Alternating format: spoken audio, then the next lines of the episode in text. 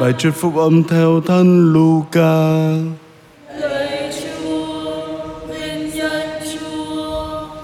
Khi ấy Chúa Giêsu phán cùng các môn đệ rằng, Thầy đã đến đem lửa xuống thế gian và thầy mong muốn biết bao cho lửa cháy lên. Thầy phải chịu một phép rửa và lòng thầy khắc khoải biết bao cho đến khi hoàn tất. Các con tưởng thầy đến để đem sự bình an xuống thế gian ư? Thầy bảo các con không phải thế, nhưng thầy đến để đem sự chia rẽ. Vì từ nay năm người trong một nhà sẽ chia rẽ nhau, ba người chống lại hai và hai người chống lại ba. Cha chống đối con trai và con trai chống đối cha. Mẹ chống đối con gái và con gái chống đối mẹ. Mẹ chồng chống đối nàng dâu và nàng dâu chống đối mẹ chồng. Đó là lời Chúa.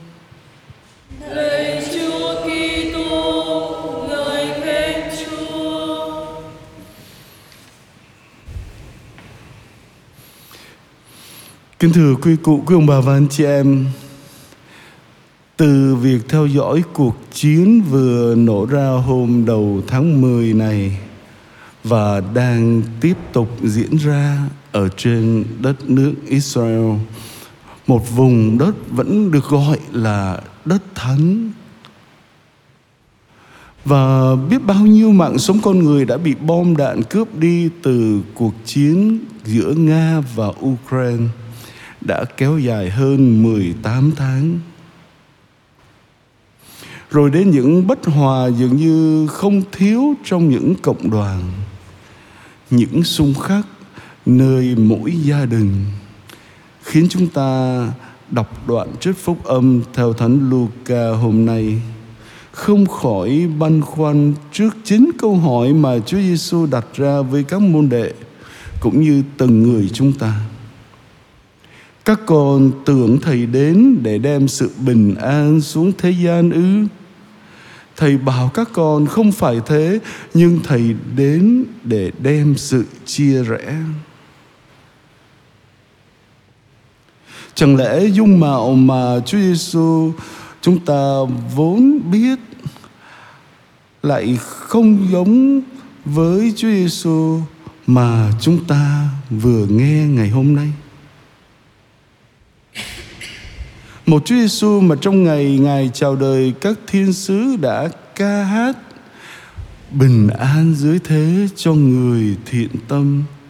Và trong cuộc sống công khai của mình, chính Chúa Giêsu đã tuyên bố phúc thay những ai xây dựng hòa bình vì họ sẽ được gọi là con Thiên Chúa. Và sau khi sống lại, Người đã để lại cho chúng ta một ân sủng hết sức là quý báu, Đó là Thầy để lại bình an cho các con. Thầy ban bình an của Thầy cho các con. Phải chăng Chúa Giêsu tự mâu thuẫn với chính mình sao?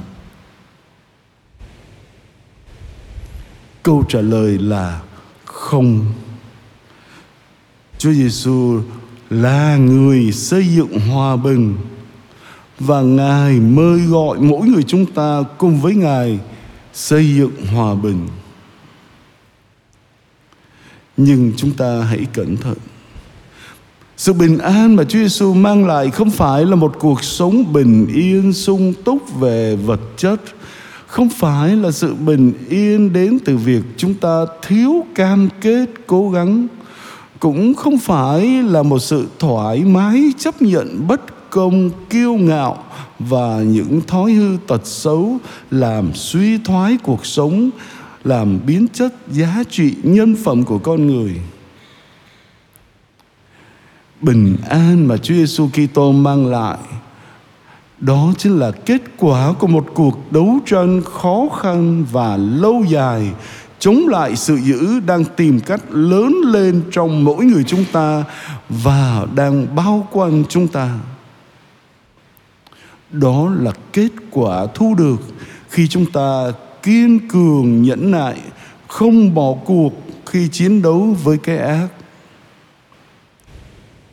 Sự bình an mà Chúa Giêsu Kitô mang lại cho chúng ta đó là sự thanh thản khi biết rằng chúng ta đang được ở trong tay Thiên Chúa, trong tình yêu thương mật thiết với Ngài và trong tình huynh đệ với anh chị em lân cận của ta.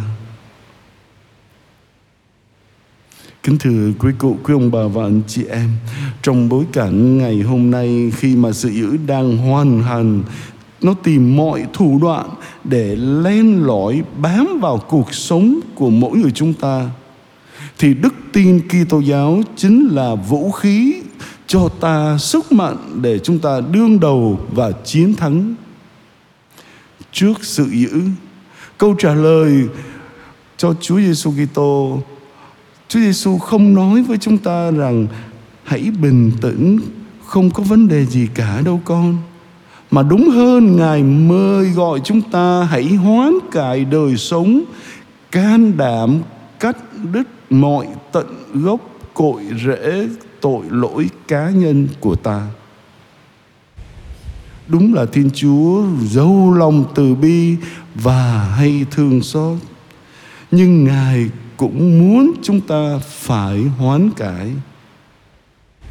Trong con người nội tâm của chúng ta chúng ta mang trong mình hai thế giới. Hai thế giới xung đột nhau, con người cũ và con người mới.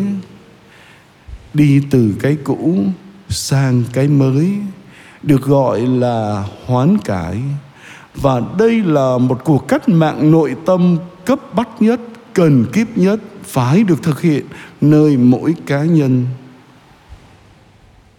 Chúng ta đang sống trong một thế giới vật chất hưởng thụ.